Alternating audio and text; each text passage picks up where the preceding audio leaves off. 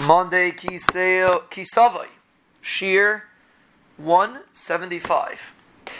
So, Reb Meilech last week said over a Murdik of art from the Chafetz Chaim. So the Chafetz Chaim said that David HaMelech said in Tehillim, Mizmo David Hashem Roi Lo Yachsar in that parak, David HaMelech said, Gam ki elech al-maves, lo yira ra ki imadi. Even when I'm in a gei tzalmaves, even when I'm in a valley of darkness, of Misa Chas I'm not afraid because you're with me. So you see, David HaMelech was not afraid. Yibban Ishlam's there, he wasn't afraid.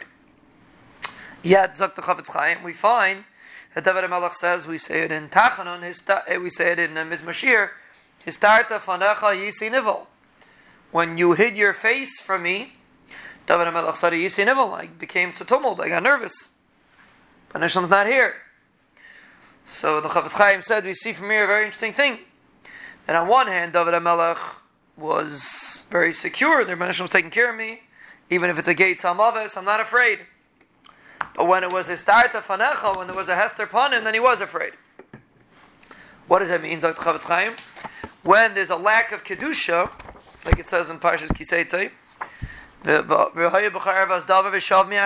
when there's a lack of Kedusha, the Rebbeinu leaves. So the Chafetz Chaim, that's what David HaMelech was afraid. So a person has to realize that when he's faced with a challenge, a monetary challenge or something else that he's struggling with, so that he says, I don't have to be afraid. Is taking care of me. But when he's faced with a problem in Kedusha, so that is something that a person should be concerned and make sure that he's not over. Because then it might be chas v'shalom a situation of his start panecha yisin If he's over on kedusha rachmana litzlan, then the Rebbeinu runs away. Hashem hides his face. It's dangerous. A yisin So that's how a person should view when he's faced with a test.